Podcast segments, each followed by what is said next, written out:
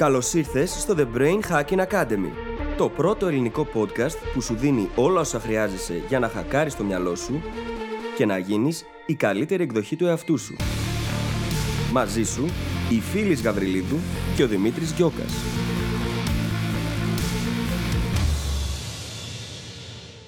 Γεια σου Brain Hacker και καλώς ήρθες σε ένα ακόμα επεισόδιο του The Brain Hacking Academy. Σήμερα πιάνουμε ένα πάρα πολύ ενδιαφέρον θέμα με ένα εξίσου ενδιαφέρον τίτλο, το οποίο είναι Σκουπίδια μέσα, σκουπίδια έξω. Ή στα αγγλικά garbage in, garbage out. Τι σημαίνει αυτό, Σημαίνει ότι αν έχεις ένα σύστημα και του βάζεις κακές εισόδους, κακή πληροφορία, κακές τροφές ή οτιδήποτε, θα σου βγάλει αντίστοιχα κακά αποτελέσματα. Εμείς οι άνθρωποι είμαστε ένα σύστημα, ή μάλλον πολλά συστήματα. Οι τροφές που καταναλώνουμε, οι ειδήσεις που βλέπουμε, οι συζητήσεις που κάνουμε, η μουσική που ακούμε, τα βιβλία που διαβάζουμε, όλα αυτά και πολλά ακόμα που θα ανακαλύψει το επεισόδιο, επηρεάζουν το πώς ζούμε τη ζωή μας, τις αποφάσεις που παίρνουμε, όλα τα αποτελέσματα τα οποία βιώνουμε σε καθημερινότητα. Ξεκινώντας από πάρα πολύ βασικά πράγματα κιόλας, όπως τη διάθεσή μας, τα συναισθήματά μας και τις σκέψεις μας. Πρόκειται, όπως καταλαβαίνεις, για ένα θέμα στο οποίο αγγίζουμε πολύ σημαντικά πράγματα και ανακαλύπτουμε πως στην πραγματικότητα οι άνθρωποι είμαστε αυτό που καταναλώνουμε σε όλες τις κατηγορίες. Έχουμε και μερικά πράγματα που δεν τα περιμένεις στο επεισόδιο. Κάποια κομμάτια αυτών των εισόδων που δεν περίμενες να ακούσεις ότι μπορεί να σε επηρεάζουν τόσο πολύ και όμως. Και μάλιστα δίνουμε και πολλές πρακτικές συμβουλές μέσα στο επεισόδιο για το πώς μπορείς να βελτιώσεις σιγά σιγά ή και γρήγορα γρήγορα που χρειάζεται την ποιότητα των πληροφοριών που εισπράττεις και γενικότερα ό,τι άλλο θέλεις να βελτιώσεις. Δεν θα σε κρατήσω όλο εδώ. Πρόκειται για ένα πάρα πολύ δυνατό επεισόδιο το οποίο θα σε αφήσω απλά να πας και να απολαύσεις. Καλή ακρόαση.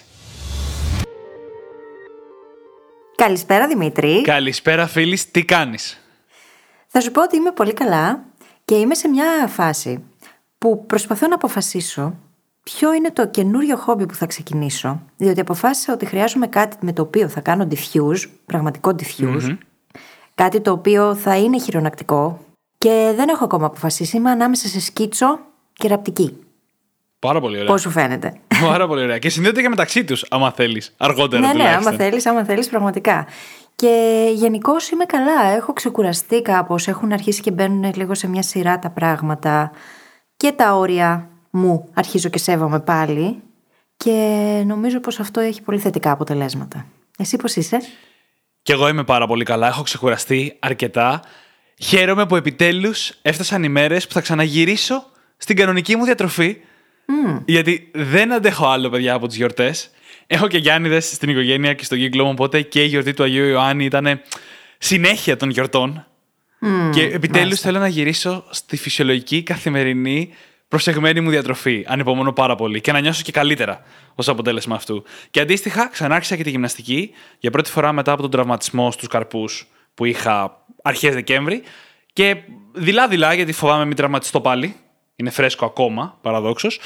Αλλά χαίρομαι πάρα πολύ και το σώμα μου με ευχαριστεί. Οπότε ανυπομονώ να ξαναέρθω σε ένα ακόμα υψηλότερο επίπεδο ενέργειας που φέρνουν αυτά τα δύο. Η πιο προσεγμένη διατροφή και η άσκηση, η οποία εννοείται ότι μετά βγαίνει και στην καθημερινότητα, στη δουλειά, σε όλα τα κομμάτια που είναι σημαντικά για εμένα. Οπότε ανυπομονώ γι' αυτό. Γιατί η αλήθεια είναι ότι πάντα, σαν προτεραιότητα, είχα και έχω ακόμα το πώς θα έχω την υψηλότερη διανοητική επίδοση που μπορώ να έχω με εννοείται φυσικούς τρόπους. Δηλαδή άσκηση, καλό ύπνο, διατροφή κτλ. Ναι, και η αλήθεια είναι πως ξέρουμε τι να κάνουμε. Απλά πολλές φορές το χάνουμε κάπως ή το παρακάνουμε σε κάποιους τομείς και αυτό μας πηγαίνει πίσω. Τώρα, βέβαια, ήταν και γιορτές, οπότε θες δεν θες, θα φας λίγο παραπάνω. Παράγινε λίγο. Ή πολύ παραπάνω. Παράγινε λίγο, ναι, ναι. Και έχω έτσι μια αγάπη στο φαγητό. Και είναι λίγο πρόβλημα μερικές φορές στις γιορτές. Αλλά εντάξει. Άνθρωποι είμαστε. Θα το φτιάξουμε. Θα φτιαχτεί μωρέ κι αυτό. Ξέρεις τι, το καλό είναι ότι υπάρχει ισορροπία σε βάθος χρόνου. Ναι. Μπορεί να υπάρχουν κάποια apps, αλλά υπάρχει και η σταθερότητα. Οπότε στην ουσία θα ξαναπέσει στις συνήθειές σου πρακτικά και δεν είναι αρκετό το διάστημα για να ξεφύγεις τελείως. Οπότε να σου αλλάξει τελείως τη ζωή και τον τρόπο που λειτουργείς. Έτσι κι αλλιώς, σαν μια πολύ σύντομη σημείωση, δεν είναι για μένα θέμα βάρους τόσο. Όχι ότι δεν παλεύω με το βάρος μου πολύ καιρό, αλλά ξέρω τι πρέπει να κάνω. Οπότε το μόνο που μένει είναι να το κάνω. Ξέρω πολύ περισσότερα πράγματα από όσα χρειάζονται. Η αλήθεια είναι. Αυτό που με απασχολεί περισσότερο είναι η συνήθεια. Είναι ότι δουλεύω πολύ καιρό για να χτίσω κάποιες συνήθειες όπως τις θέλω εγώ, με δικά μου κριτήρια, με δικές μου αποφάσεις. Δεν με υποχρεώνει κανείς. Έτσι. Και έρχονται οι γιορτές Και εγώ ίδιος πέφτω θύμα σε αυτό και χαλάω τη συνήθεια. Και αυτό με εκνευρίζει περισσότερο. Παρά η ίδια η διατροφή για λίγες εβδομάδες, δύο εβδομάδες, ας πούμε. Εγώ πάλι χάρηκα φέτος γιατί είδα ότι οι συνήθειές μου είναι καλά εδρεωμένες. Οπότε ούτε παράφαγα. Γενικά νιώθω πάρα πολύ καλά. Τα επίπεδα ενέργειάς μου ανέβαιναν σταθερά, διότι ανέκαμπτα κιόλας ξεκουραζόμουν από εκείνο το δύσκολο διάστημα που περάσαμε. Και θα πω ότι το χάρηκα κιόλας. Το γεγονός ότι έκανα καλύτερες επιλογές. Και μέσα σε όλες τις καλύτερες επιλογές, ανυπομονώ και για το mini retreat που θα κάνουμε μεταξύ μας για να ορίσουμε το πώς θα προχωρήσουμε από εδώ και πέρα για το νέο έτος, τι στόχους θα θέσουμε. Και ανυπομονώ να ξεκινήσω τον επόμενο μου στόχο δουλεύοντας με το The Goal Hacking Journal, το εργαλείο που δημιουργήσαμε για να σας βοηθήσουμε να πετύχετε το νούμερο ένα στόχο σας σε 90 ημέρες. Προσπαθήσαμε να κλωνοποιήσουμε τους εαυτούς μας, δεν τα καταφέραμε και η καλύτερη λύση ήταν το να δημιουργήσουμε αυτό το journal, το οποίο πρακτικά είναι ένας οδηγός, είναι ο προσωπικός σας coach για την τσάντα σας, το γραφείο σας, το σιρτάρι σας, που είναι εκεί καθημερινά δίπλα σας και σας βοηθάει να κάνετε βήμα-βήμα το στόχο σας να πετύχει. Και όχι απλά το στόχο σας να πετύχει, αλλά να γίνετε και ο άνθρωπος που πετυχαίνει αυτό το στόχο. Και αυτό είναι το σημαντικότερο κομμάτι στο ταξίδι. Η μεταμόρφωση του εαυτού μας από τον άνθρωπο που είμαστε σήμερα στον άνθρωπο που έχει χτίσει τις δεξιότητες, την αυτοπεποίθηση, την όρεξη, έχει μείνει αρκετά συνεπής και ως αποτέλεσμα έχει πετύχει το νούμερο ένα στόχο του. Αυτό λοιπόν θέλουμε να πετύχουμε και δημιουργήσαμε για αυτό το εργαλείο που και εμείς θέλαμε να είχαμε όταν θέσαμε για πρώτη φορά μεγάλους στόχους και δεν ξέραμε καλά-καλά από πού να το πιάσουμε. Αν και εσείς λοιπόν θέλετε να αποκτήσετε αυτό το εργαλείο, να το έχετε στα χέρια σας και να το χρησιμοποιήσετε για τον δικό σας νούμερο ένα στόχο, μπορείτε να το βρείτε στο brainhackingacademy.gr κάθετος journal. J-O-U-R-N-A-L, όπου μπορείτε να μάθετε και περισσότερα. Και με αυτό μπορούμε να περάσουμε σιγά σιγά στο ίδιο το επεισόδιο, το οποίο έχει ένα φανταστικό ενδιαφέρον θέμα, που εμάς μας άρεσε τουλάχιστον πάρα πολύ κατά τις σημειώσεις.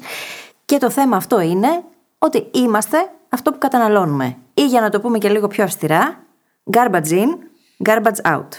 Αν μπαίνουν στο σύστημα σκουπίδια, σκουπίδια θα βγαίνουν. Και αυτό ακριβώς όπως το ακούτε. Είναι ένα concept που έρχεται από τον κόσμο της πληροφορικής και των μαθηματικών. Και λέει βασικά ότι όταν έχεις ένα σύστημα και του βάζεις σκουπίδια, φανταστείτε κακά δεδομένα, ας πούμε, τότε θα σου βγάλει και αυτό αντίστοιχα αποτελέσματα. Όλο αυτό βασίζεται σε έναν κανόνα, σε μια λογική, ο οποίος είναι 100% αληθής. Ο οποίος λέει ότι η ποιότητα των πληροφοριών που βγαίνουν από ένα σύστημα δεν είναι δυνατόν να είναι καλύτερη από την ποιότητα των πληροφοριών που μπαίνουν σε ένα σύστημα. Σκεφτείτε, ας πούμε, στατιστική και ανάλυση δεδομένων και έρευνες. Αν πάρεις ένα πολύ κακό δείγμα, αν ας πούμε θέλεις να δεις πώς συμπεριφέρεται ο COVID στον πληθυσμό και διαλέξεις για δείγμα ένα σετ που αποτελείται μόνο από 25χρονου, προφανώς τα αποτελέσματα που θα πάρεις θα είναι λάθος. Δεν θα είναι ακριβή, γιατί δεν έχεις πιάσει, ας πούμε, τις μεγαλύτερες ηλικίες. Δεν είναι αντιπροσωπευτικό το δείγμα σου. Άρα λοιπόν, τα δεδομένα που βάζει στο σύστημα και στην έρευνα, στην προκειμένη περίπτωση, θα ορίσουν και το αποτέλεσμα.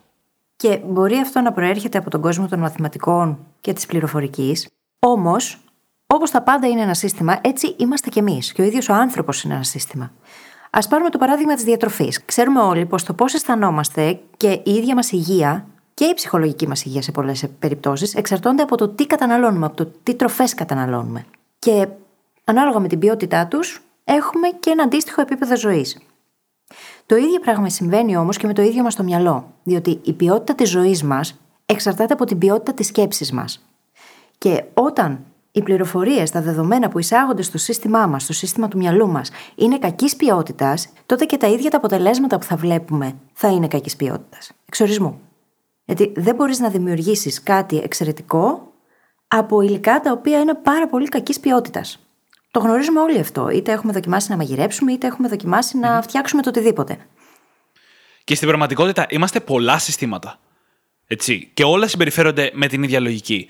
Δεν ήταν τυχαία η εισαγωγή μας που μιλήσαμε για τη διατροφή, επηρεασμένη από το επεισόδιο σήμερα, για τη διατροφή μας και γενικά η σωματική μας ενέργεια είναι ένα σύστημα συγκεκριμένο και ακολουθεί αυτόν τον κανόνα. Οι σκέψεις μας, όπως είπες, είναι ένα τέτοιο σύστημα. Ο κύκλος μας, οι παρέες μας είναι ένα τέτοιο σύστημα. Το περιβάλλον μας είναι ένα τέτοιο σύστημα. Σε όλα αυτά, τα οποία εν τέλει οδηγούν σε έναν άνθρωπο, εμάς, όλα αυτά τα συστήματα, αν έχουμε κακές εισόδους, θα έχουμε κακά αποτελέσματα. Και εννοείται, για να είμαστε ξεκάθαροι, ότι ισχύει και το ανάποδο. Αν έχουμε καλύτερες εισόδους, θα παίρνουμε καλύτερα αποτελέσματα. Το πρόβλημα εδώ ξεκινάει από το γεγονός ότι τίνουμε να κρατάμε τον εαυτό μας και το μυαλό μας απασχολημένο, όμως υπάρχει πολύ μεγάλο κόστος εδώ. Διότι το να έχουμε, για παράδειγμα, την τηλεόραση μόνιμα ανοιχτή, δίχως να φιλτράρουμε την πληροφορία που έρχεται στο σύστημα, ακόμα και αν εμείς δεν έχουμε συνειδητά την προσοχή μας τραμμένη εκεί, μπορεί να κάνει μεγάλο κακό. Και θα σας πω και το άλλο, το οποίο θα σας σοκάρει ίσως κάποιος από εσάς. Ακόμα και τα τραγούδια που ακούμε επηρεάζουν αρνητικά τον τρόπο που σκεφτόμαστε, δίχως να το συνειδητοποιούμε. Ειδικά εκείνα τα καψουροτράγουδα τα οποία είναι μονίμως μέσα στη στεναχώρια και τη θλίψη, γιατί με παράτησε ο σύντροφος ή σύντροφος ή δεν ξέρω κι εγώ τι έγινε. Σκεφτείτε λίγο πώς σας κάνουν αυτά τα τραγούδια να αισθάνεστε και αντίστοιχα τι patterns σκέψεις, τι μοτίβα σκέψη δημιουργούν, πάνω στα οποία έπειτα θα βασίσετε τον τρόπο με τον οποίο βλέπετε τον ίδιο τον κόσμο και τις σχέσεις. Είναι ακριβώς έτσι και ειδικά με τη μουσική. Μάλιστα, εγώ νιώθω πάρα πολύ τυχερός που σε κάποια σχετικά νεαρή ηλικία γύρισα προς τη metal μουσική, η οποία έχει αποδειχθεί πλέον με έρευνες ότι χρησιμοποιείται για να ρυθμίσει τη διάθεσή σου και όχι για να την ενισχύσει. Για κάποιο περίεργο λόγο, η ένταση της μουσικής βοηθάει να ρυθμίσεις έντονα συναισθήματα που υπάρχουν αρκετά στην εφηβεία, όπως mm-hmm. θυμός, και ως αποτέλεσμα να μην βγαίνει αυτό στην ζωή σου. Και αυτό επιτρέπει μια καλύτερη διάθεση, η οποία είναι μέρος του συστήματος, άρα και καλύτερα αποτελέσματα. Και δεν μπορούμε να γίνουμε αρκετά ξεκάθαροι στο εξής. Αυτά που εισπράττουμε, αυτά που βάζουμε στο σύστημα, πάντα επηρεάζουν το αποτέλεσμα. Δεν υπάρχει εξαίρεση, δεν υπάρχει τρόπος να ξεφύγουμε από αυτό. Πάντα επηρεάζουν το αποτέλεσμα.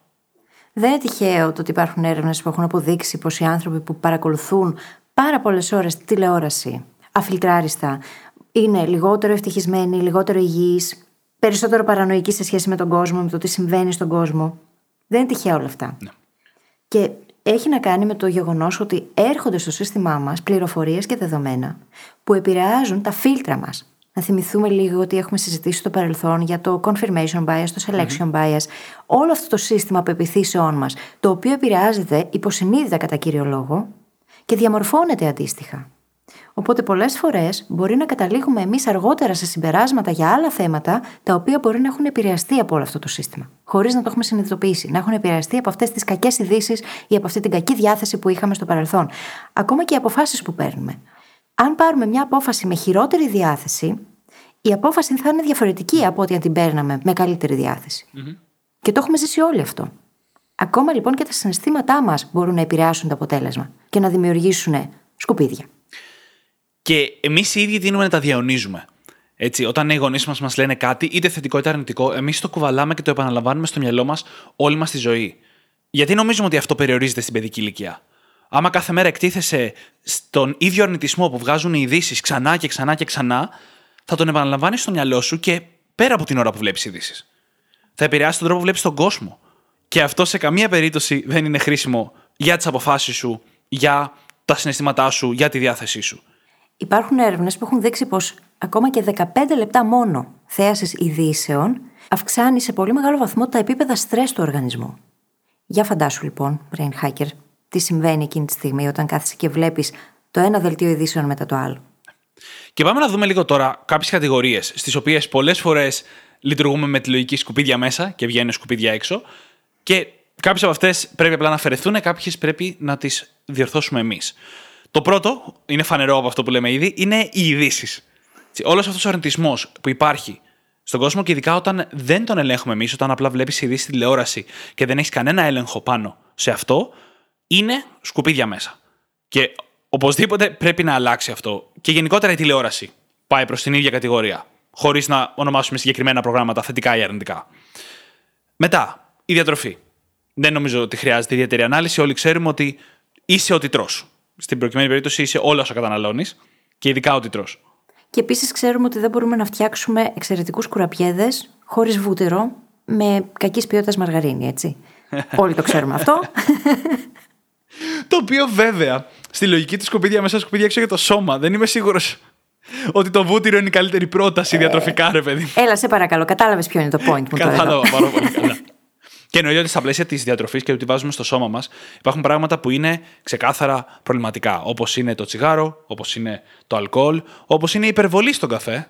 Δηλαδή ο καφές από μόνος του δεν είναι, αλλά πολλές φορές όταν ξεπερνάμε το μέτρο κατά πολύ σε κάτι, και ο καφές είναι το πρώτο πράγμα που το κάνουμε όλοι, ομολογήστε το, γίνεται garbage και γίνεται ζήτημα. Εννοείται ότι μπορούμε να πάμε και σε άλλα πιο προσωπικά μας κομμάτια, όπως σκέψεις, οι σχέσεις, οι παρέες μας. Οι συζητήσεις προκύπτουν από αυτές τις παρέες. Όλα αυτά έχουν μια συγκεκριμένη ποιότητα.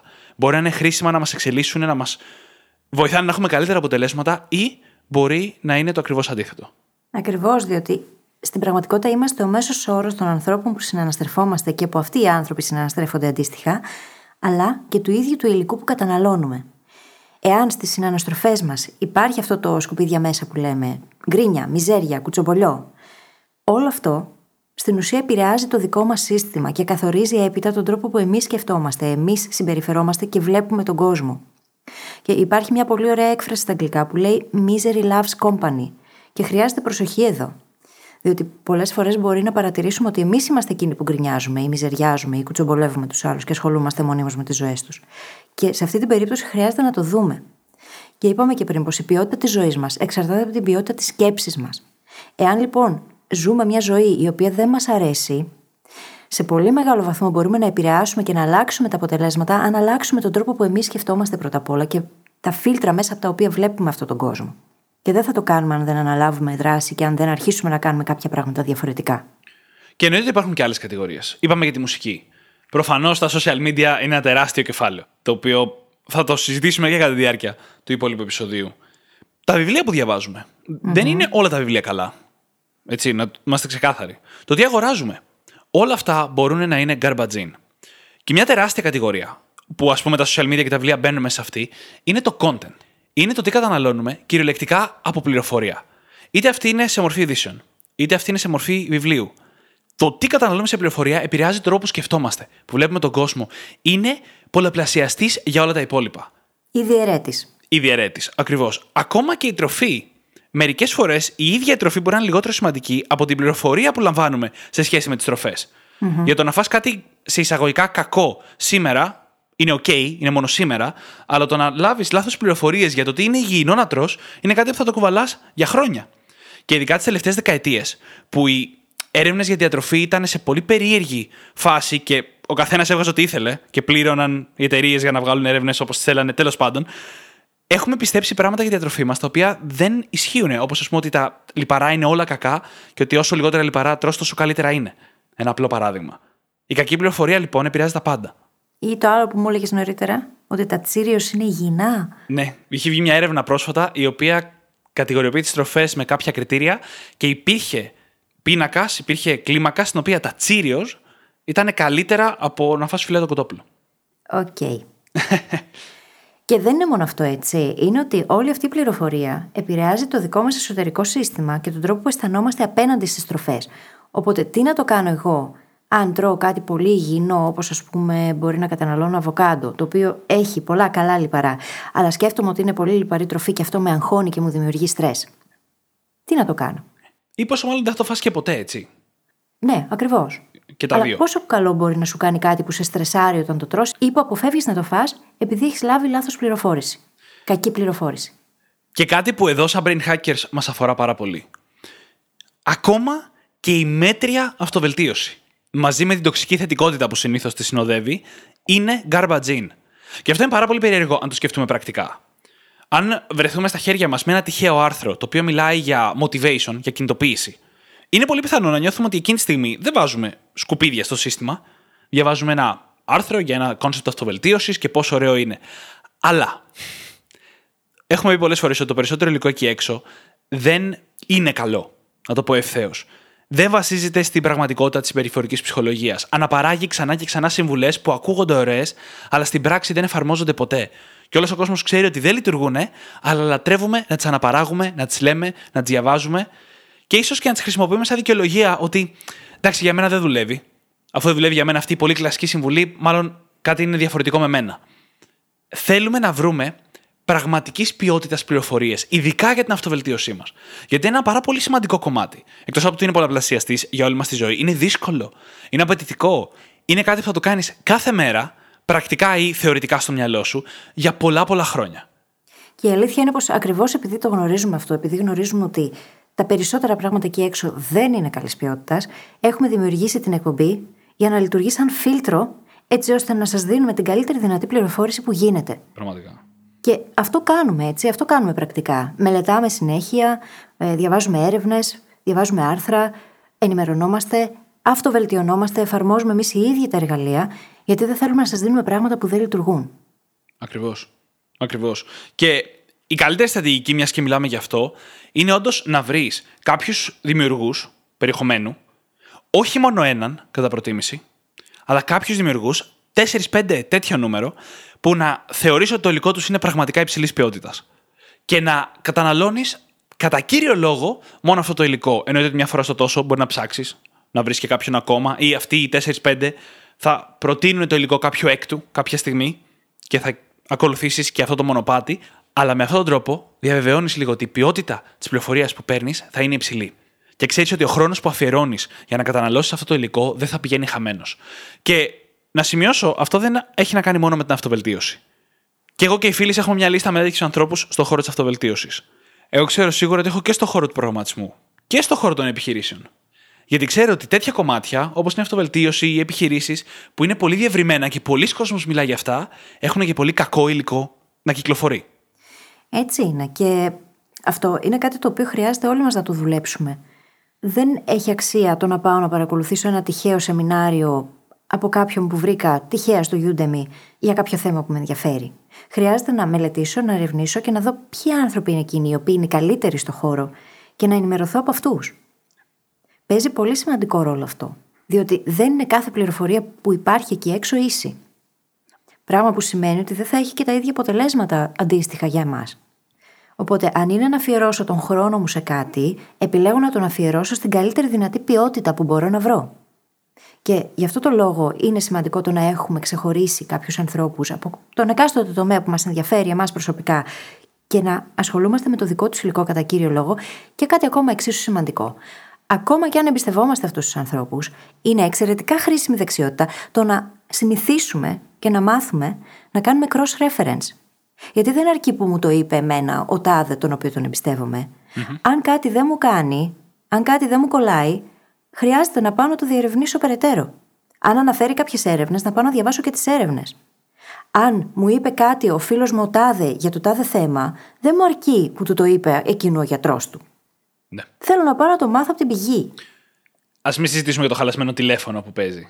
Δεν το συζητώ. Γιατί ο καθένας μας καταλαβαίνει ό,τι και το μεταδίδει μετά όπως θέλει, και αυτό καταλήγει να γίνεται ένας κύκλος που δεν βοηθάει κανέναν. Μα ακόμα και όταν διαβάζεις, έτσι, ας πούμε άρθρα, έχει μεγάλη σημασία το τι διαβάζεις. Αν διαβάζεις υλικό το οποίο έχει έρθει από ανθρώπους που έχουν διαβάσει αλλονών το υλικό, οι οποίοι έχουν διαβάσει αλλονών το υλικό, στην πραγματικότητα έχεις ένα αναμάσιμα μιας πληροφορίας η οποία έχει χάσει πολύ την αρχική της ποιότητα λόγω του χαλασμένου τηλεφώνου. Είναι πολύ καλύτερο να διαβάζεις άρθρα τα οποία είναι απευθείας αναλύσεις ερευνών. Έχεις μια έρευνα που μπορεί να είναι πολύ μεγάλη, πολύ πυκνή, δυσανάγνωστη, και έχεις κάποιον, ο οποίος συνήθως ξέρει να το διαβάσει αυτό το κείμενο και αυτή την έρευνα, και έχει γράψει ένα άρθρο εξηγώντας και αναλύοντας τα αποτελέσματα αυτής δείχνοντας ίσως από τη δικιά του οπτική γωνία τι συμπεράσματα μπορούμε να βγάλουμε από αυτά τα δεδομένα. Το οποίο είναι και πιο ευανάγνωστο από τον διαβάσεις για την έρευνα και να είμαστε ρεαλιστές. Δύσκολα κάθεσαι μες στη μέρα σου να ανοίξεις έρευνες να διαβάσεις, αλλά είναι και πολύ καλύτερο υλικό. Μέσα λοιπόν σε οτιδήποτε καταναλώνουμε, υπάρχουν καλύτερες και χειρότερες επιλογές. Ακόμα και σε κάτι που από μόνο του μοιάζει καλή επιλογή, όπως είναι το να διαβάζεις άρθρα. Το οποίο είναι καλύτερη επιλογή από το να βλέπεις όλη μέρα βιντεάκια με στο YouTube. Σίγουρα. Δεν το συζητάμε. Εξαρτάται βέβαια και από το στόχο που έχεις. Αν θες απλά να διασκεδάσεις και να γελάσει, θα βλέπεις τις γάτες στο YouTube. Γι' αυτό έβαλα και το όλη μέρα. Για να είμαστε ξεκάθαροι. Να πούμε επίσης ότι και το μέσο μετράει πάρα Το από πού καταναλώνεις την πληροφορία σου επηρεάζει την πληροφορία. Πόσα είπες νωρίτερα για το πώς η τηλεόραση έχει αρνητικές επιπτώσεις, ειδικά η υπερβολική της κατανάλωση, και στην ψυχοσύνθεσή μας και στην πληροφορία που μπαίνει στο σύστημα, άρα και στα αποτελέσματα είναι ένα παθητικό μέσο στο οποίο δεν εξασκούμε καθόλου προσπάθεια για να το παρακολουθήσουμε. Μπορούμε να χαθούμε συσσαγωγικά τελείως και να συνεχίσουμε να παρακολουθούμε παθητικά τα μηνύματα που άλλοι έχουν επιλέξει για εμάς. Α πάρουμε κάτι που είναι τελείως στην αντίθετη άκρη του φάσματος, το οποίο είναι το διάβασμα. Που όχι μόνο πρέπει να επιλέξεις εσύ τι θα διαβάσεις, αλλά είναι και μια πρακτικά ενεργή διαδικασία. Χρειάζεται την ενεργή σου συμμετοχή. Τη στιγμή που θα σταματήσεις να διαβάζεις, σταματάς να εισπράττεις και αυτό που διαβάζεις. Και ο λόγος που το κάνει καλύτερο είναι το ότι περιλαμβάνει μια νοητική δημιουργική διαδικασία. Αν εγώ περιγράψω μια σκηνή αυτή τη στιγμή, έναν άνθρωπο να μιλάει με έναν άλλον στην είσοδο του γραφείου, ντυμένη με κουστούμια, το μυαλό κάνει μια εικόνα αυτή τη στιγμή. Την ώρα που το διαβάζεις, την ώρα που το ακούς επίσης. Το μυαλό συμμετέχει σε μια ενεργή δημιουργική διαδικασία για να συμπληρώσει αυτό που δεν υπάρχει εκείνη τη στιγμή, που είναι η εικόνα. Και κάθε μυαλό θα φτιάξει την αντίστοιχη εικόνα με τον δικό του τρόπο. Άλλο χρώμα κοστούμι θα δημιουργήσει το δικό μου μυαλό στη φαντασία μου και άλλο χρώμα το δικό σου. Και αυτό είναι θεμητό διότι το γεγονός ότι καταβάλουμε προσπάθεια και το γεγονός ότι έχουμε επιλέξει και συνειδητά τι θα διαβάσουμε, κάνει όλη τη διαφορά. Το οποίο το κάνει και πιο αξιομνημόνιο αυτό παρεμπιπτόντως. Και αυτό, και πέρα από όλα τα άλλα, εκεί μπαίνουμε και στη διαδικασία να αμφισβητήσουμε πολλές φορές αυτό που διαβάζουμε, να διαρωτηθούμε, να κάνουμε τέλος πάντων κάτι χρήσιμο και ωφέλιμο ενεργητικά μέσα στο μυαλό. Γενικά, όσο πιο ενεργή είναι η διαδικασία που κάνουμε, τόσο καλύτερα. Και ξεκάθαρα το διάβασμα είναι πιο ενεργή διαδικασία από τη τηλεόραση, παρόλο που μοιάζει σαν παθητική διαδικασία. Δηλαδή, κάθομαι και απλά διαβάζω ένα βιβλίο. Δεν είναι έτσι. Αντίστοιχα πράγματα με το διάβασμα είτε βιβλίων είτε άρθρων είναι τα podcasts, ειδικά αυτά που έχουν λίγο μεγαλύτερη διάρκεια, με την έννοια ότι ασχολούνται να πιάσουν ένα θέμα με αρχή, μέση και τέλος και να το αναλύσουν. Δεν είναι απλά συσσαγωγικά αρπαχτές περιεχομένου. Και η αλήθεια είναι πως αυτά είναι συνήθως και αρκετά πιο αξιόπιστα. Στατιστικά να το πάρουμε. Διότι το να μπει κανείς στη διαδικασία να κάνει long form επεισόδιο podcast για παράδειγμα ή να γράψει ένα μεγάλο άρθρο σημαίνει ότι έχει περάσει από την διαδικασία της ανάλυσης, έχει ασχοληθεί, έχει κάνει έρευνα και έχει φιλτράρει αν μη τι άλλο την πληροφορία. Δεν μπορεί λοιπόν η πληροφορία ενός άρθρου που απαιτεί 3.500-5.000 λέξεις να χωρέσει σε χίλιες. Είναι αδύνατον. Παραδόξως, κάποια video games θα μπαίνουν σε αυτήν την κατηγορια Με πολύ ποιοτικό περιεχόμενο, ποιοτικές ιστορίες, ποιοτικές εμπειρίες. Τα περισσότερα δεν θα μπαίνανε, για να είμαστε ξεκάθαροι. Ναι. Και ακόμα η παρακολούθηση περιεχομένου μπορεί να είναι μια τέτοια διαδικασία, ενεργητική και θετική, αλλά έχει κατά κύριο λόγο να κάνει με την επιλογή του περιεχομένου. Είναι τελείως διαφορετική η τηλεόραση και τελείως διαφορετικό να πας στο YouTube και να διαλέξεις συνειδητά τι θα δεις. Και αν έχει πληροφορία και ποιοτική πληροφορία, τότε όχι μόνο δεν είναι αντίστοιχο με την τηλεόραση, αλλά είναι από τα καλύτερα πράγματα που μπορείς να κάνεις. Και το YouTube είναι ένας θησαυρός, είναι η σύγχρονη βιβλιοθήκη της Αλεξάνδρεια, το λέω και το ξαναλέω, και θα το λέω μέχρι να βγει κάτι καινούριο που να το προσπεράσει. Σε κάθε περίπτωση χρειάζεται να φιλτράρουμε την πληροφορία, γιατί το garbage in, garbage out εξαρτάται από εμάς. Χρειάζεται να είμαστε πάρα πολύ προσεκτικοί στο τι επιτρέπουμε να μπει στο σύστημα. Και να επιλέγουμε τι βλέπουμε. Αυτό είναι το καλό με το ίντερνετ στις μέρες μας, το ότι μπορούμε να επιλέξουμε. Αλλά αυτό από μόνο του, η δυνατότητα επιλογής δεν αρκεί. Χρειάζεται να ξέρουμε και τι επιλέγουμε και για ποιο λόγο. Βοηθάει πολλές φορές να παρατηρούμε τον εαυτό μας, να παρατηρούμε πώς μας κάνει να νιώθουμε αυτό που παρακολουθούμε βοηθάει το να έχουμε ξεκάθαρο στόχο με το τι πάμε να δούμε τώρα ή τι πάμε να ακούσουμε και γιατί. Ναι. Και στα πλαίσια του περιβάλλοντος και της περιφορική ψυχολογίας, έχουμε πει πολλές φορές ότι αν δεν ορίσουμε το περιβάλλον μας, το περιβάλλον μας μας καθορίζει. Εάν λοιπόν από το περιβάλλον έχουμε garbage in, ό,τι και αν σημαίνει αυτό, μπορεί για παράδειγμα ο χώρος μου, στο σπίτι μου, να περιλαμβάνει αντικείμενα τα οποία μου φέρνουν αναμνήσεις από δυσάρεστες στιγμές. Και αυτό ακόμα είναι garbage in και χρειάζεται να το δω και να ξεφορτωθώ αυτά τα αντικείμενα τα οποία ενδεχομένως να μου προκαλούν δυστυχία. Πόσοι από εμάς δεν κρατάμε μέσα σε κουτιά αναμνήσεις από προηγούμενες σχέσεις, για παράδειγμα; Όλο αυτό που λες μου τονίζει πολύ το πόσο μεγάλο αντίκτυπο έχουν αυτά που εισπράττουμε, οι είσοδοι στο σύστημά μας. Γιατί όχι μόνο επηρεάζουν τα αποτελέσματα απευθείας, αλλά επηρεάζουν και το ίδιο το σύστημα. Σε ένα πολύ βαθύτερο επίπεδο. Φανταστείτε ότι για πάρα πολύ καιρό παρακολουθούμε σκουπίδια. Ό,τι σημαίνει για τον καθένα αυτό. Και μέσα από αυτά έχουμε διαμορφώσει μία λάθος άποψη. Αυτή η άποψή μας θα συνεχίσει και θα επηρεάζει τη σκέψη μας και τις αποφάσεις μας για χρόνια. Πιθανότατα χωρίς να τα αμφισβητήσουμε ποτέ, ενώ έχει δημιουργηθεί με βάση κάποια σκουπίδια πληροφορίας που πήραμε πολύ νωρίτερα στη ζωή μας. Όχι μόνο λοιπόν έχουν επηρεάσει τα αποτελέσματά μας εκείνη τη στιγμή αυτά, αλλά επηρεάζουν τον τρόπο που βλέπουμε τον κόσμο συσσαγωγικά για πάντα ή μέχρι να το αμφισβητήσουμε. Άρα λοιπόν, όσο αφήνουμε αυτό να διονυστεί, επηρεάζει το σύστημά μας, τις απόψεις μας, τα συμπεράσματά μας, τον τρόπο που εμείς συμπεριφερόμαστε, δηλαδή να γκρινιάζουμε ή να γινόμαστε μίζεροι. Το περιβάλλον μας, το τι κρατάμε, όπως είπες, σε ένα κουτί θαμένο σε μια ντουλάπα ή όχι και τόσο θαμένο. Πραγματικό κουτί ή συναισθηματικό, Ναι, ισχύει και το ένα και το άλλο. Και τα δύο ακριβώς. Και αυτά συνεχίζουμε και τα αφήνουμε να ορίζουν τη ζωή μας αντί να την ορίζουμε εμείς. Και δυστυχώς αυτά δεν αλλάζουν εύκολα. Όλα αυτά αλλάζουν, έτσι, αλλά θέλουν πάρα πολύ χρόνο. Και είναι πιο δύσκολο να πεις θα αλλάξω το σύστημά μου από το να πας στις εισόδους και να αλλάξεις αυτές, να βελτιώσεις το τι εισπράττει, έστω ξεκινώντας από σήμερα. Και αν, ας πούμε, έχεις κάποιες απόψεις που δεν σε εξυπηρετούν ή θέλεις να αμφισβητήσεις τις απόψεις σου γιατί δεν ξέρεις αν σε εξυπηρετούν, είναι παγιωμένες και δεν τις έχεις αμφισβητήσει σχεδόν ποτέ, μια καλή στρατηγική είναι να γυρίσεις και να πεις για το επόμενο διάστημα θα φροντίσω επίτηδες να εκτεθώ στην αντίθετη άποψη. Στα πάντα. Κοινωνικά, πολιτικά, οικονομικά, προσωπικά, εργασιακά, όλα τα ζητήματα στα οποία έχω άποψη και με απασχολούν, θα εκτεθώ στην αντίθετη άποψη. Να δω τι υπάρχει. Και πέρα από αυτό, χρειάζεται να γίνει μέσα μας και η εξής παραδοχή. Δεν υπάρχει αυτή η διαδικότητα με την οποία σκεφτόμαστε στην πραγματικότητα. Δεν υπάρχει το σωστό και το λάθος, το καλό και το κακό. Υπάρχουν πάρα πολλά ενδιάμεσα στάδια και ενδιάμεσα χρώματα τα οποία χρειάζεται να διερευνήσουμε. Δεν είναι ποτέ μόνο οι δύο απόψεις που επικρατούν, εκείνες που υπάρχουν. Υπάρχουν πολλές ενδιάμεσες. Τίνουμε όμως εμείς να σκεφτόμαστε σε δίπολα και να γινόμαστε και απόλυτοι ανάλογα με την πλευρά την οποία έχουμε επιλέξει. Και ειδικά στα σημεία στα οποία γινόμαστε απόλυτοι, είναι που χρειάζεται να εστιάσουμε, να αμφισβητήσουμε και να δούμε, ωραία, τι άλλες απόψεις υπάρχουν εκεί έξω. Τι άλλο χρειάζεται να μάθω και δεν ξέρω. Τι τυφλά σημεία μπορεί να έχω που διαμορφώνουν αυτή μου την άποψη. Ειδικά στα σημεία που γινόμαστε απόλυτοι. Η σφαιρικότητα θα μας επιτρέψει να εντοπίσουμε και να κρίνουμε καλύτερα τι είναι κακό και τι όχι σε πληροφορία. Γιατί πολλές φορές δεν καταλαβαίνουμε ότι αυτό που εισπράττουμε κατηγορηποιείται ως σκουπίδι. Και χρησιμοποιούμε βαριά λέξη γιατί αυτή είναι η έκφραση. Έτσι, το φάσμα δεν είναι μόνο καλό ή σκουπίδι. Έχει και όλα τα ενδιάμεσα. Mm-hmm. Εννοείται. Αλλά αν δεν τα δούμε σφαιρικά, αν δεν τα δούμε όλα, δεν θα μπορέσουμε ποτέ να κρίνουμε. Και έχουμε κάνει και ένα επεισόδιο για την κριτική σκέψη. Και το πώς να μπορέσεις και να τα κρίνεις αυτά αφού τα δεις σφαιρικά. Γιατί είναι και αυτό μια δεξιότητα που οφείλουμε να καλλιεργήσουμε. Τώρα θέλω να πω, είπες νωρίτερα, ότι θέλουμε να ξέρουμε και ένα γιατί, τι θέλουμε να πετύχουμε βελτιώνοντας τις πληροφορίες που εισπράττουμε και τα υπόλοιπα, τροφές ή οτιδήποτε άλλο. Αν δεν έχετε κάτι στο μυαλό σας, επιτρέψτε μου να σας δώσω μια τεράστια λίστα με το τι συμβαίνει όταν αρχίζουμε και βάζουμε καλύτερες εισόδους στο σύστημά μας. Μια μικρή λίστα. Με καλύτερες εισόδους πετυχαίνουμε καλύτερες σκέψεις, περισσότερη εστίαση, καλύτερες αποφάσεις, συναισθήματα, ιδέες. Έχουμε καλύτερες πληροφορίες, πιο πρακτικές, καλύτερες γνώσεις σκεφτόμαστε καλύτερα. Και όπως είπες νωρίτερα, η ποιότητα της ζωής μας εξαρτάται από την ποιότητα της σκέψης μας.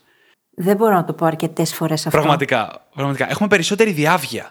Είμαστε περισσότερο συνεπείς. Γενικότερα, είμαστε καλύτερα. Ζούμε καλύτερα.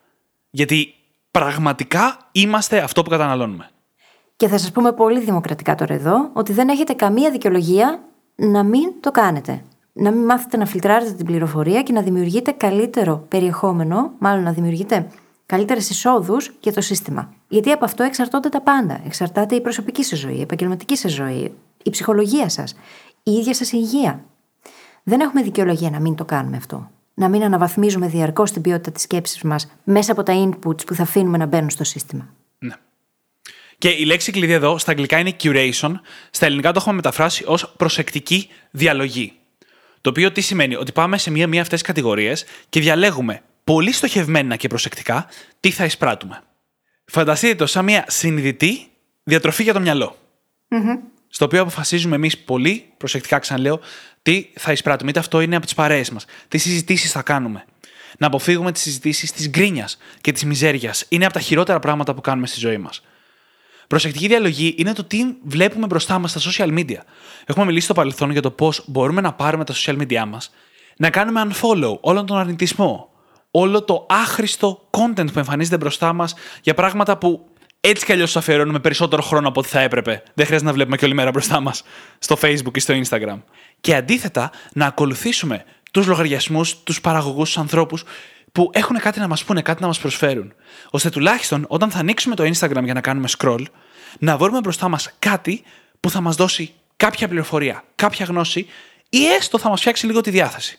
Και έχουμε δώσει εργαλεία στο παρελθόν για να το κάνετε αυτό. Πέρα από το να πάτε να κάνετε unfollow ή mute τα accounts τα οποία δεν θέλετε να παρακολουθείτε, υπάρχει για το Facebook συγκεκριμένα το Newsfeed Eradicator, που είναι μια πάρα πολύ ωραία επέκταση του Chrome, η οποία στην ουσία αποκρύπτει όλο το feed και δεν βλέπετε τίποτα. Πρακτικά μπορείτε έτσι να είστε γραμμένοι μόνο σε ομάδες οι οποίες είναι ωφέλιμες για εσάς και να παρακολουθείτε μόνο εκείνο το περιεχόμενο το οποίο γράφεται από τα μέλη και προστίθεται σε αυτές τις ομάδες. Το ίδιο μπορείτε να κάνετε και με τις ειδήσεις που βλέπετε όταν ανοίγετε τον ε, browser στον υπολογιστή σας. Υπάρχουν πάρα πολλά τέτοια μικρά εργαλεία που μπορούμε να διερευνήσουμε. Το σημαντικό είναι να έχουμε την πρόθεση να πάμε και να ξεκαθαρίσουμε την ήρα από το στάχι. Να ξεκαθαρίσουμε τα πράγματα τα οποία θέλουμε να βλέπουμε, συνειδητά όμως, και να βγάλουμε από τη ζωή μας εκείνα τα οποία μας κάνουν κακό. Είναι garbage in. Και αν αυτό δεν γίνει συνειδητά και δεν πάρθει απόφαση έτσι ώστε να αρχίσουμε να το κάνουμε, τότε υποσυνείδητα τελείως, όταν θα ανοίγουμε τον υπολογιστή, θα εκθέτουμε το μυαλό μας σε υλικό το οποίο δεν μας κάνει καλό. Ενώ αν έχουμε κάνει αυτή τη συνειδητή επιλογή, τα πράγματα θα είναι πολύ πιο απλά, γιατί δεν θα χρειάζεται να το σκεφτόμαστε κάθε φορά και να λέμε τώρα αυτό τι είναι. Τώρα αυτό μου κάνει καλό ή δεν μου κάνει καλό; Και οι ειδήσεις ανήκουν σε μια συγκεκριμένη κατηγορία πραγμάτων, στα οποία θέλουμε να τα ελαχιστοποιήσουμε, αλλά ρεαλιστικά δεν πρέπει να τα μηδενίσουμε. Είναι καλό να ξέρεις τι συμβαίνει στον κόσμο. Να έχεις μια εικόνα τι συμβαίνει στη χώρα σου, στο περιβάλλον σου και στον κόσμο γενικότερα. Αλλά είναι κάτι που δεν πρέπει να το αφήσεις να φτάνει σε σένα. Πρέπει να το βρίσκεις μπροστά σου μόνο όταν εσύ το ψάχνεις. Mm-hmm. Καταρχάς, αν συμβεί κάτι πολύ μεγάλο, θα το μάθεις. Κάποιος το πει, θα εμφανιστεί μπροστά σου, θέλεις δεν θέλεις. Έτσι. Και από εκεί και πέρα, αν θέλεις να μάθεις εσύ κάτι, πας και το ψάχνεις εσύ. Το ίδιο φανταστείτε, κάντε τη σύγκριση, είναι και με το αλκοόλ για μένα. Δεν είναι ότι το έχω κόψει 100%, αλλά δεν το αφήνω ποτέ να έρθει σε μένα αφιλτράριστο. Όταν εγώ αποφασίζω να βγω με μια παρέα και ξέρω ότι είναι μια βραδιά η οποία θα περιλαμβάνει και αλκοόλ, πολύ συνειδητά πάω και το ευχαριστιέμαι και αν πιω και ένα ποτήρι παραπάνω, δεν έγινε τίποτα. Αλλά στην καθημερινότητά μου δεν έρχεται μπροστά μου. Δεν το αφήνω να υπάρχει ούτε κάθε απόγευμα, ούτε σε μια τυχαία ημέρα στην οποία απλά βγήκα και κάποιος πρότεινε να πιούμε αντί να πιούμε καφέ, ας πούμε. Τίποτα από αυτά. Πολύ στοχευμένα τις φορές που εγώ επιλέγω να είναι εκεί. Είναι μια συγκεκριμένη κατηγορία εισόδων λοιπόν που αν δεν θες να τις εκμηδενήσεις, φροντίζεις να μην σου έρχεται ποτέ απρόσκλητη. Mm-hmm. Πάρα πολύ ωραίο αυτό. Και το άλλο κομμάτι είναι ότι για να κάνουμε αυτό το φιλτράρισμα, χρειάζεται να έχουμε αποφασίσει ποιος ή ποια θέλουμε να είμαστε, ώστε να γίνουμε το άτομο που θέλουμε μέσα από τις μικρές αλλαγές που θα κάνουμε. Γιατί, ωραία, θα πάω να κάνω εγώ αυτό το φιλτράρισμα τώρα.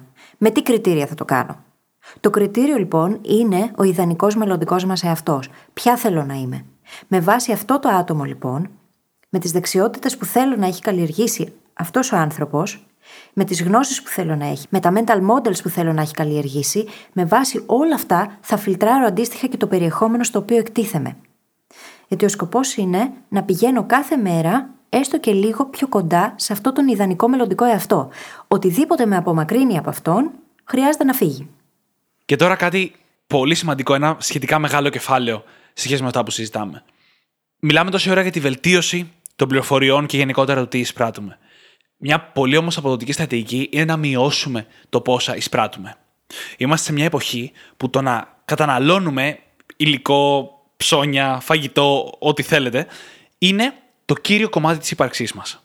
Και αυτό δεν είναι ούτε η καλύτερη χρήση του χρόνου μας και της ενέργειάς μας, ούτε είναι αυτό το οποίο εξελιχθήκαμε σαν είδος να κάνουμε. Μια πολύ καλή ιδέα λοιπόν είναι να καταναλώνουμε λιγότερο και να δρούμε και να δημιουργούμε περισσότερο. Στην κάθε περίπτωση για τον κάθε άνθρωπο αυτό σημαίνει τελείως διαφορετικά πράγματα.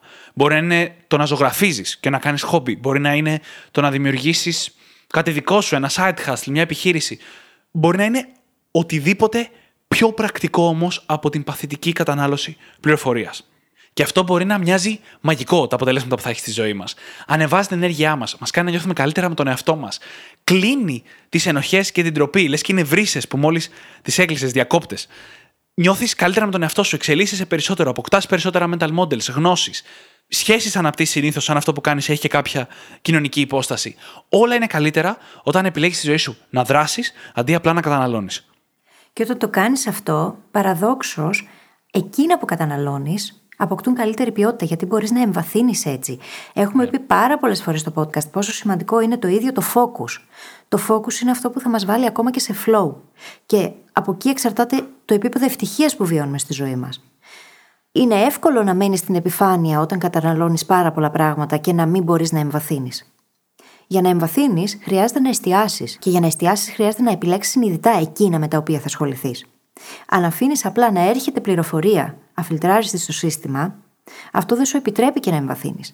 Δεν σου επιτρέπει να κάνεις εκείνη τη βαθύτερη δουλειά που θα σε οδηγήσει σε καλύτερα επίπεδα σκέψης και αντίστοιχα καλύτερα επίπεδα ζωής. Μα μία λέξη κλειδί του σημερινού επεισοδίου και πολλών άλλων η αλήθεια είναι, είναι η λέξη συνειδητά. Mm-hmm. Όταν απλά καταναλώνεις ως το κύριο κομμάτι που κάνεις μες στη μέρα σου, δεν υπάρχει ιδιαίτερη συνειδητότητα. Όταν όμως έχεις επιλέξει να δράσεις και να δημιουργήσεις, σημαίνει ότι αντιμετωπίζεις συγκεκριμένα προβλήματα που θέλεις να λύσεις. Ή θες να βελτιώσεις πράγματα, ή θες εσύ να πας στο επόμενο επίπεδο σε αυτό στο οποίο δράς και δημιουργείς. Κάθε φορά λοιπόν που αναζητάς πληροφορία, την αναζητάς για συγκεκριμένο λόγο. Είναι τελείως συνειδητή διαδικασία. Ψάχνεις πιο χρήσιμη πληροφορία για εσένα. Φιλτράρει την πληροφορία με βάση την πρακτική της χρησιμότητα, οπότε ασυναίσθητα αυτόματα την κρίνεις. Το οποιο είναι χρήσιμο, είναι κριτική σκέψη. Και παίρνεις περισσότερα από τον ίδιο όγκο πληροφορίας, γιατί ψάχνεις αυτό το στοιχείο που θα σε κάνει να λύσεις το πρόβλημα. Όλα είναι καλύτερα όταν έχεις δώσει έμφαση πρώτα απ' όλα στο να δράς και μετά στο να μαθαίνεις. Και αν είσαι υπεραναλυτικός, αυτό είναι δύσκολο. Έτσι, να το ξεκαθαρίσουμε. Δεν είναι εύκολο κομμάτι αυτό με το να δράσεις αντί να εισπράττεις πληροφορία όλη την ώρα. Αλλά είναι απαραίτητο. Είναι απαραίτητο διότι χωρίς δράση και χωρίς βίωμα δεν υπάρχει εμβάθυνση. Δεν μπορείς να ξέρεις, δεν κατέχεις αυτό για το οποίο μιλάς. Χρειάζεται η δράση. Γιατί μέσα από τη δράση στην πραγματικότητα φιλτράρεις και βλέπεις αν όντως αυτή η πληροφορία που πήρες θεωρητικά μπορεί να έχει και αντίκτυπο στην πραγματική ζωή. Ακριβώς. Και να κάνω τώρα μια γρήγορη ανασκόπηση λίγο των στρατηγικών που συζητήσαμε κατά τη διάρκεια του επεισοδίου, για να τις έχουμε όλες μαζεμένες. Είπαμε αρχικά ότι ακόμα και η μέτρη αυτοβελτίωση με τοξική θετικότητα μπορεί να είναι garbage in, το οποίο σημαίνει ότι θέλουμε να διαλέξουμε μερικούς δημιουργούς, ανακατηγορία, αυτοβελτίωση, μια συγκεκριμένη δεξιότητα, μουσική, πολιτική ή οτιδήποτε, και να έχουμε κάποιους ανθρώπους που δημιουργούν ποιοτικό περιεχόμενο και να καταναλώνουμε αυτό σαν προτεραιότητα. Μιλήσαμε επίσης για τη σφαιρικότητα. Πώς σε πάρα πολλά πράγματα το να εκτεθείς και σε διαφορετικά πράγματα, όπως σε απόψεις, σε διαφορετική μουσική, ας πούμε, μπορεί να σου δώσει την ικανότητα να κρίνεις τι είναι garbage και τι όχι. Μιλήσαμε μετά για το curation, για την προσεκτική διαλογή. Το να διαλέξεις πολύ συνειδητά τι είναι αυτό που θα εισπράττεις σε κάθε κατηγορία. Είτε μιλάμε για τροφές, είτε μιλάμε για συζητήσεις με φίλους, είτε μιλάμε για άρθρα και βιβλία. Είπαμε ότι πρέπει να ξέρεις γιατί κάνεις αυτό που κάνεις, τι θέλεις να πετύχεις, ποιος θέλεις να γίνεις. Να έχεις κάποιον, αν όχι στόχο, μια γενική κατεύθυνση για το πού θέλεις να φτάσεις με τη βελτίωση της πληροφορίας και των εισόδων που κάνεις στη ζωή σου. Ποιος θέλεις να είσαι. Μιλήσαμε στα πλαίσια της προσεκτικής διαλογής και για τη διαλογή πραγμάτων όπως τα social media και οτιδήποτε βλέπουμε μπροστά μας καθημερινά. Και είπαμε επίσης για το να καταναλώνουμε λιγότερο και να δρούμε και να δημιουργούμε περισσότερο. Κάτι που σίγουρα θα μας αλλάξει τη ζωή αν το κάνουμε κομμάτι μας και τρόπο ζωής μας. Και θα το ξαναπώ γιατί δεν χορταίνω να το λέω. Η ποιότητα της ζωής μας εξαρτάται από την ποιότητα της σκέψης μας. Και γι' αυτό το λόγο, για εμά εδώ αποτελεί αιμονή το να αναβαθμίζουμε διαρκώς την ποιότητα της σκέψης μας. Πραγματικά. Γιατί ξέρουμε ότι οτιδήποτε κάνουμε εξαρτάται από αυτό. Και αυτό ισχύει για κάθε άνθρωπο, όχι μόνο για εμάς εδώ στο Brain Hacking Academy. Αιμονή με δύο συγκεκριμένες παραμέτρους, εγώ θα έλεγα. Η μία είναι η ποιότητα της σκεψη Και το δεύτερο είναι κάτι που είπα στην εισαγωγή, παραδόξως, χωρίς να είναι στοχευμένο, το οποίο είναι το να μπορώ να εξασκήσω αυτή τη σκέψη στο υψηλότερο επίπεδο όσο μεγαλύτερο κομμάτι της ζωής μου γίνεται. Ρεαλιστικά έτσι δεν είναι δυνατόν το 100%, αλλά όσο πιο ξεκούραστος είσαι, όσο πιο καλά τρώ, όσο πιο πολύ φροντίζεις την ενέργειά σου και τη διάβγειά σου, αυτή η σκέψη που καλλιεργείς θα μπορεί να είναι και πρακτικά εφαρμόσιμη στην καθημερινότητα. Ακριβώς. Διότι έχουμε ένα εργαλείο, μπορούμε να του δώσουμε τα καλύτερα δεδομένα για να λειτουργήσει με τον καλύτερο δυνατό τρόπο. Αν όμως και η καμένα λάδια, δεν θα μπορέσει να βγάλει ποτέ το αποτέλεσμα που θα μπορούσε να βγάλει. Πραγματικά. Και να υλοποιήσει το πραγματικό του potential. Garbage in, garbage out ήταν αυτό που είπες τώρα. Γιατί με το που είπες καμένα λάδια, σκέφτηκα κακή βενζίνη. Το λέω αυτό σαν παράδειγμα πολλές φορές για τα ίδια τα λιπαρά που χρησιμοποιούμε. Ναι, ναι. Στη διατροφή μας, έτσι. Δηλαδή, αν τρώμε κακής ποιότητας λιπαρά, ο εγκέφαλος πρακτικά ναι. 60% του αποτελείται επί ξηρού από λίπος. Τα κύτταρά του αναπλάθονται από αυτά τα κακής ποιότητας λιπαρά που καταναλώνουμε. Άρα, καμένα λάδια. Κυριολεκτικά από ό,τι τρώ, το σώμα να παράγει κύτταρα. Αυτό συμβαίνει κάθε δευτερόλεπτο αυτή τη στιγμή που μιλάμε, άρα έχει μεγάλη σημασία το τι βάζεις στο σύστημα. Και με αυτό νομίζω πως ήρθε η ώρα να κλείσουμε το επεισόδιο. Ακριβώς. Θα βρείτε όπως πάντα τις σημειώσεις του επεισοδίου μας στο site μας, στο brainhackingacademy.gr, όπου μπορείτε να βρείτε και το journal μας, είτε πηγαίνοντας κατευθείαν στο κατάστημά μας, είτε πηγαίνοντας στο brainhackingacademy.gr, κάθετος journal. J-O-U-R-N-A-L. Και φυσικά θα σας ζητήσουμε να κάνετε subscribe στο Spotify ή σε όποια άλλη εφαρμογή μας έχετε βρει και μας ακούτε. Διότι με αυτόν τον τρόπο βοηθάτε το The Brain Hacking Academy να διαδοθεί και κάντε και μια πράξη αγάπης. Αρπάξτε τα κινητά των φίλων σας και δείξτε τους πώς μπορούν να γίνουν και εκείνοι brain hackers. Σας ευχαριστούμε πάρα πολύ που ήσασταν μαζί μας και σήμερα και σας ευχόμαστε καλή συνέχεια. Καλή συνέχεια.